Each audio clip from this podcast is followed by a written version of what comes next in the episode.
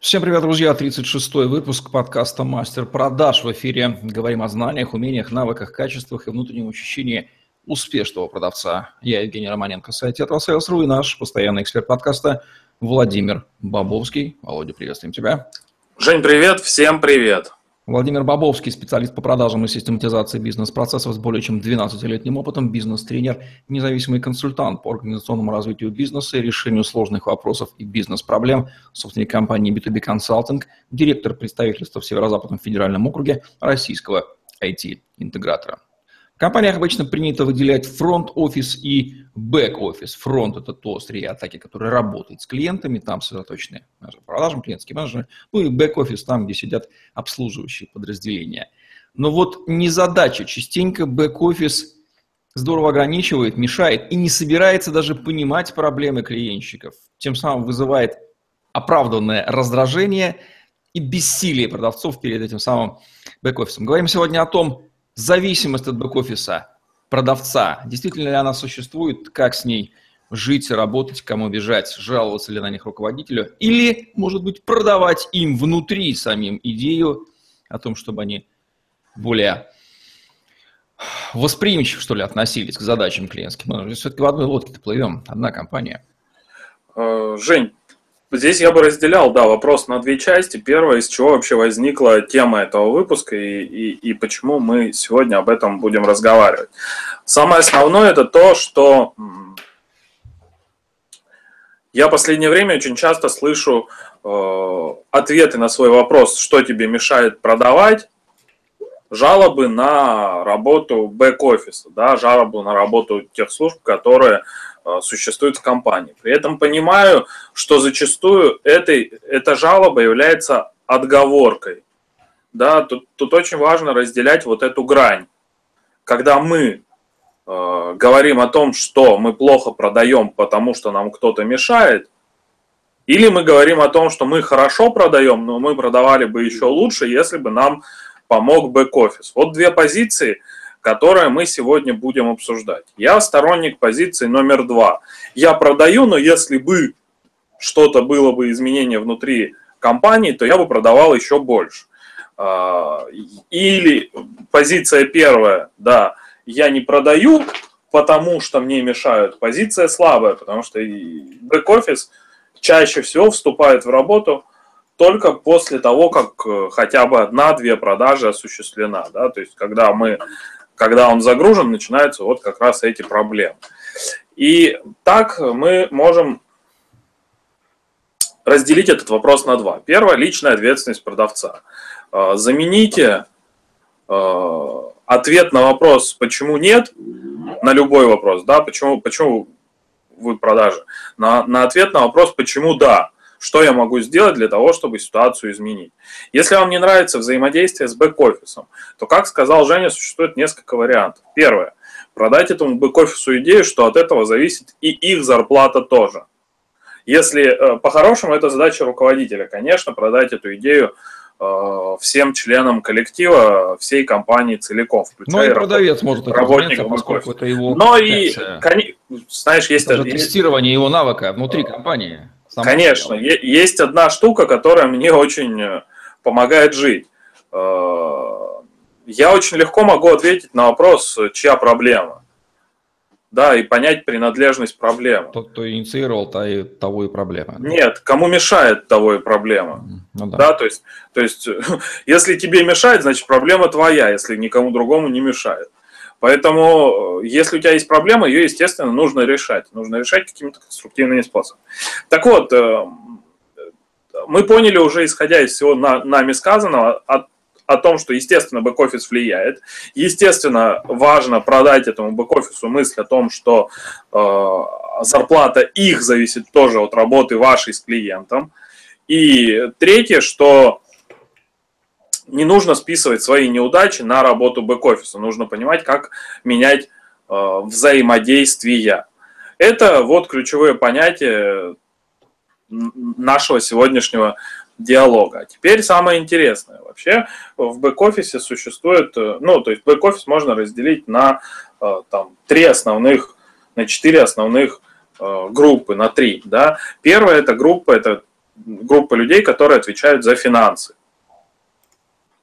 Э, какие существуют проблемы взаимодействия продавцом с вот этой группой?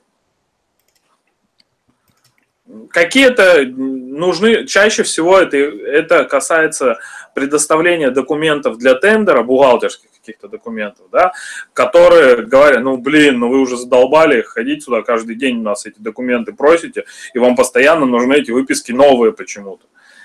А, важно объяснить, что это не ваше э, желание добавить им работы.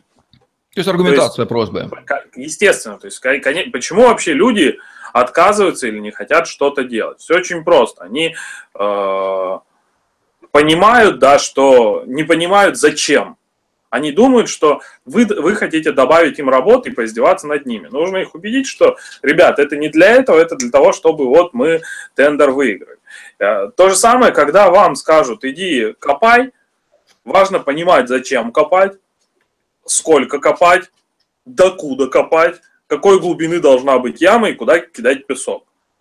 Пока вы это все не поймете, да, и, и самый важный вопрос, а для чего я вообще копаю, если я вообще должен, не знаю, там, закапывать, а не выкапывать. А, вот э, пока вы не поймете мотив, мотивацию, да, для чего, вы не сможете качественно осуществлять э, операции, качественно осуществлять свою работу. Это касается не только взаимодействия с бухгалтерией, но просто это вот сюда относится. Вторая проблема – это проблема прихода денежных средств и взаимодействия относительно вот этой части, то есть проблемы расчета. Неудобно сделан расчетный счет, непонятно, как э, перевести, э, неправильно выбран, ну, неудобно работать с банком. И э, здесь важно не пытаться научить, как сделать правильно. Бывает одной из ошибок. То есть мы приходим к специалисту и говорим, вот, ну что ты выбрал дурацкий зарплатный проект вот в этом дурацком банке? Надо вот выбрать вот в банке таком-то, он гораздо лучше, чем вот этот зарплатный проект. И начинается учение специалистов Э, э, тому, в чем вы не являетесь, в общем, специалистом, потому что не знаете всех нюансов. Э, опять же, перемещаемся на сторону, на сторону свою, да, и к вам приходят и говорят, слушай, вот ты как-то хреновенько продаешь. Вот ты звонишь вот так, а надо звонить вот так. И вообще не сюда звонить, а вот туда. Что вы испытываете в этот момент? Что вас кто-то учит ну, той работе, которую вы выполняете, а, профессионально, б, вы понимаете, что, ну, что вы уже в этом достаточно долгое время существуете, и с, что это не профессионал учит вас э, каким-то профессиональным операциям. Здесь то же самое. Как только вы начинаете говорить, совет, давать советы, включается «да пошел ты». Кто ты такой? Вам нужно говорить о своих неудобствах. Причем вам желательно приводить примеры этих неудобств. Например, если это дело касается там, не клиентов, а зарплатного проекта, то вам важно сказать, что э, малое количество банкоматов, неудобно снять деньги. Есть ли возможность какой-то другой банк посмотреть? Потому что зачастую другой банк посмотреть, это связано с переходом всей компании в другой банк, потому что зарплатный проект, например, открыт в том же банке, где открыт расчетный счет компании. Ну, например. Здесь могут быть какие-то нюансы, которые мы не понимаем и не э, знаем причин основных, да, и мы должны говорить о неудобствах, и это тоже правило не только сюда относится, а вообще относится к взаимодействию с бэк-офисом, а о проблемах, какие проблемы э, у нас возникают и какие, э, а не о способах решения этих проблем. То есть вы просто озвучиваете и говорите, можно ли с этим что-то сделать, чтобы вам объяснили, можно или нет. И если нет, то почему? И тогда вам будет понятнее и проще с этим жить. Дальше пошли э, на следующий этап. Э, следующий большой блок э, бэк-офиса – это юристы.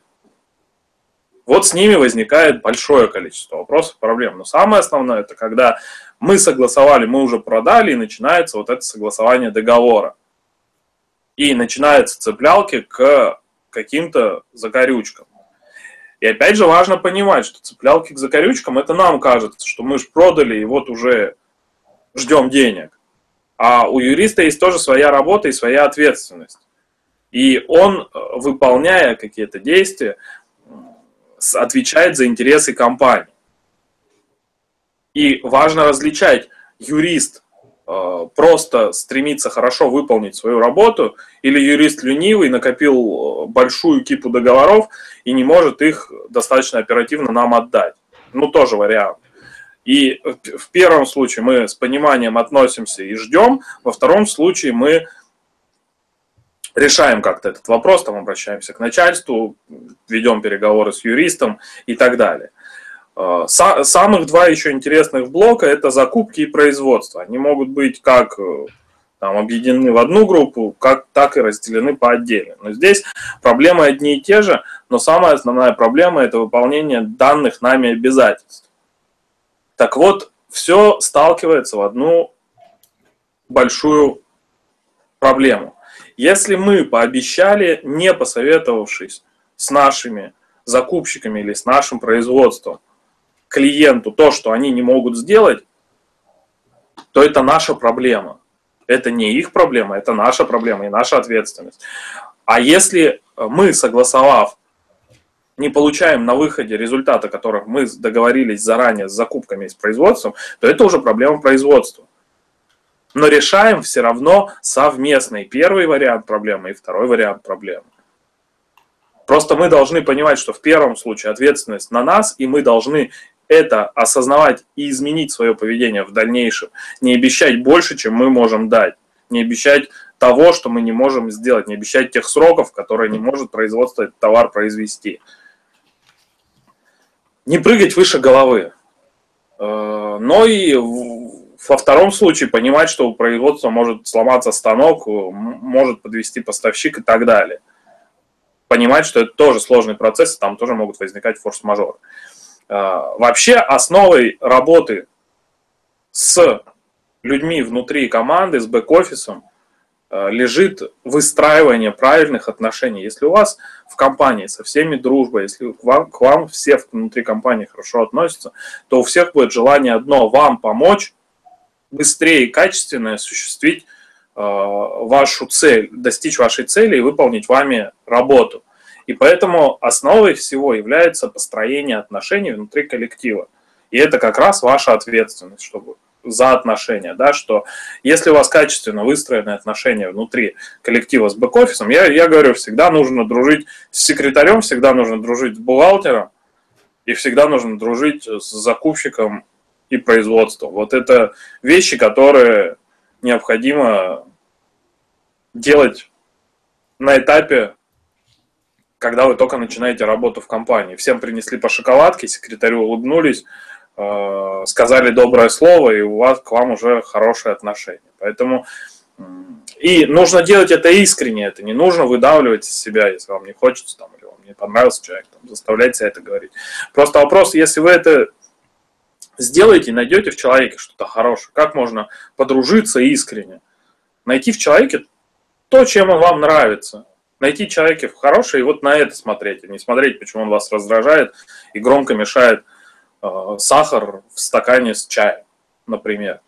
Э, поэтому, еще раз, да, делая вывод, основой всего отношения в работе внутри компании тоже, и выстраивание этих отношений позволит вам выполнять свои функции быстрее, круче и лучше.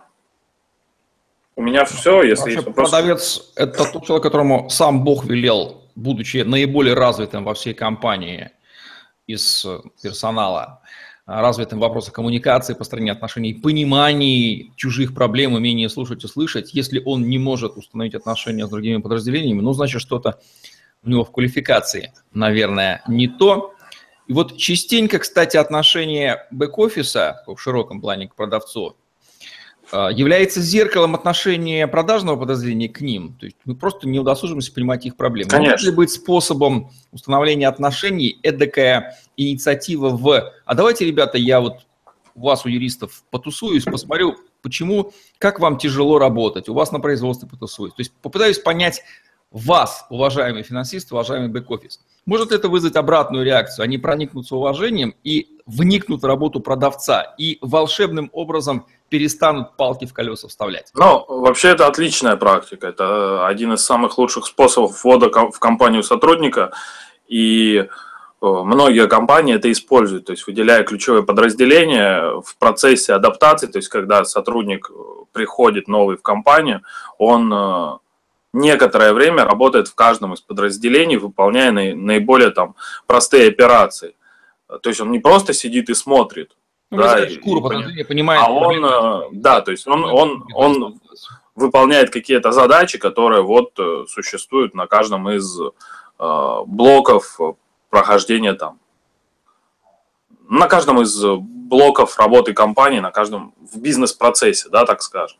Так вот, естественно, это, это один из самых лучших способов, Жень, понять. Если этого не существует, действительно способ, а да, можно ли я один день там посмотрю, как вы работаете, и посмотрю вообще, что происходит. Но э, важно это делать очень корректно, э, потому что, например, финансисты могут сказать, слушай, нет, побоясь, что там какая-то информация пойдет там руководству, что ты будешь искать проблемы, почему они плохо работают и так далее. То есть важно, во-первых, э, намерение... Опасение, потому что ты действительно хочешь Конечно. Конечно, наме... важно намерение, с каким вы подходите и как вы формулируете э, свою просьбу. Это, это первое. Важно понимание э, самих людей, то есть важно им объяснить, для чего вы это опять же делаете. Не для того, чтобы там понять, почему они плохие, а для того, чтобы понять, какие действительно у них есть проблемы, чтобы э, с их позиции посмотреть на, на свою работу, на работу менеджера, да, посмотреть на те проблемы, которые существуют. Но э, боюсь, что финансисты могут это не понять. Единственная вот категория, я действительно считаю, что не всегда это ну, правильно. Вот, э, финансовую часть, да, разбираться. А вот все остальные, то есть производством идет всегда достаточно легко на эти все, ну, вещи. Еще там я несколько раз, когда так делал, меня просили еще и обратную связь. Там руководитель производства просил обратную связь дать, где я что увидел, чтобы вот можно было работу изменить, улучшить и так далее. Ну, разные бывают люди, поэтому еще раз, главное, чтобы э, у человека не складывалось понимание, что вы идете его контролировать или слить руководству, да, вы идете действительно разобраться вот в той работе, которую они делают, что работа действительно сложная и может случиться ну, какие-то разные вещи. У нас есть двух вариантов действия. Сказать, вот там мудаки сидят в финансах, бухгалтерии, юристы, да, и вариант, а давайте-ка разберемся, с какими они проблемами сталкиваются, и может быть, мы можем помочь им облегчить работу, а они, в свою очередь, поймут и нас и облегчат. Да, лучше выбрать второй вариант, собственно, это будет подтверждением профессионализма продавца. Первый сделать проще всего, но именно поэтому, мне кажется, продавцы теми отличаются от людей первого типа, что они выбирают именно второй вариант, а как они иначе будут работать? Ведь им надо понимать проблемы людей и проблемы своих клиентов.